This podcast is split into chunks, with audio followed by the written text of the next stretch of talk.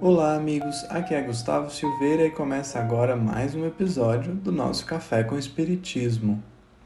Não recalcitres contra os aguilhões. Foi o que Saulo ouviu às portas de Damasco. Essa fala de Jesus nos põe a pensar a que exatamente o Mestre se referia. Impossível saber ao certo, porque vindo de Jesus, as palavras nunca têm apenas uma única interpretação. Mas no livro Paulo e Estevão, quando Emmanuel vai descrever a extraordinária cena do encontro de Saulo e Jesus, o benfeitor nos apontará uma direção.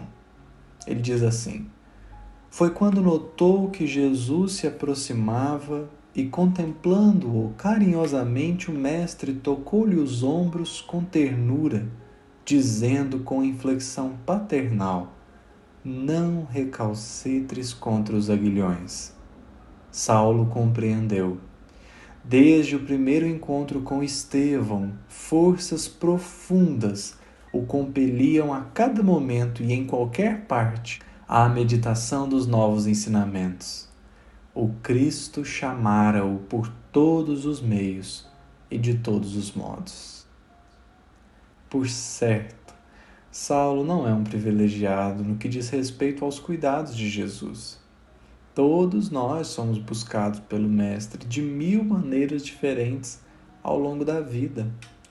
Jesus buscou Saulo através de Estevão, de Pedro, de João, de Tiago e, claro, por Abigail, a noiva amada. Mas mais que isso, Jesus buscou Saulo pelos próprios sentimentos a surgirem de maneira inesperada no seu coração.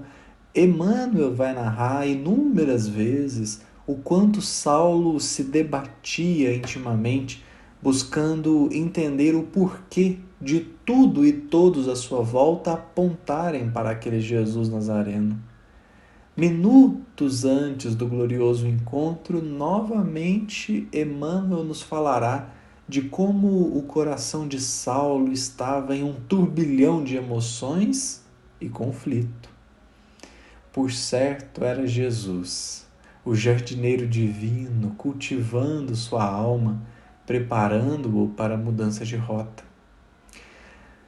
Mas nos importa aqui também lembrar que esse mesmo Saulo, anos mais tarde, experienciado pelas lutas, pelas viagens, pelas decepções, pelos testemunhos, esse mesmo Saulo, agora chamado Paulo, escreverá aos Filipenses, porque todos buscam o que é seu e não o que é de Cristo Jesus é que nós muitas vezes recalcitramos, refutamos, negamos, abandonamos Jesus porque o Mestre nos solicita algo que vai completamente contra os nossos interesses pessoais.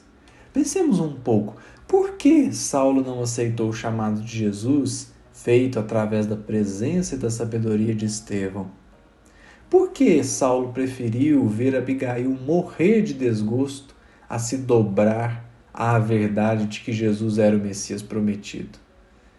Emmanuel mesmo dirá, com outras palavras, não era esse o interesse de Saulo, não era essa a verdade que ele aprendera, não era isso que ele raciocinava, não era isso que ele compreendia, não era isso o propósito que ele havia estabelecido para a própria vida. Mas, ora, assim também acontece conosco. Nós pensamos, refletimos, escolhemos e, claro, desejamos que as coisas aconteçam segundo o nosso modo de pensar.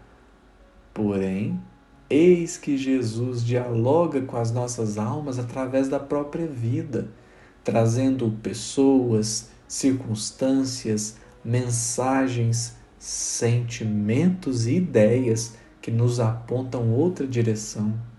Intimamente, a consciência reconhece qual caminho a seguir, mas frequentemente existirá um embate entre o que a vida pede de nós e o que nós queremos. Nessa hora, a prece e a meditação se fazem profundamente importantes.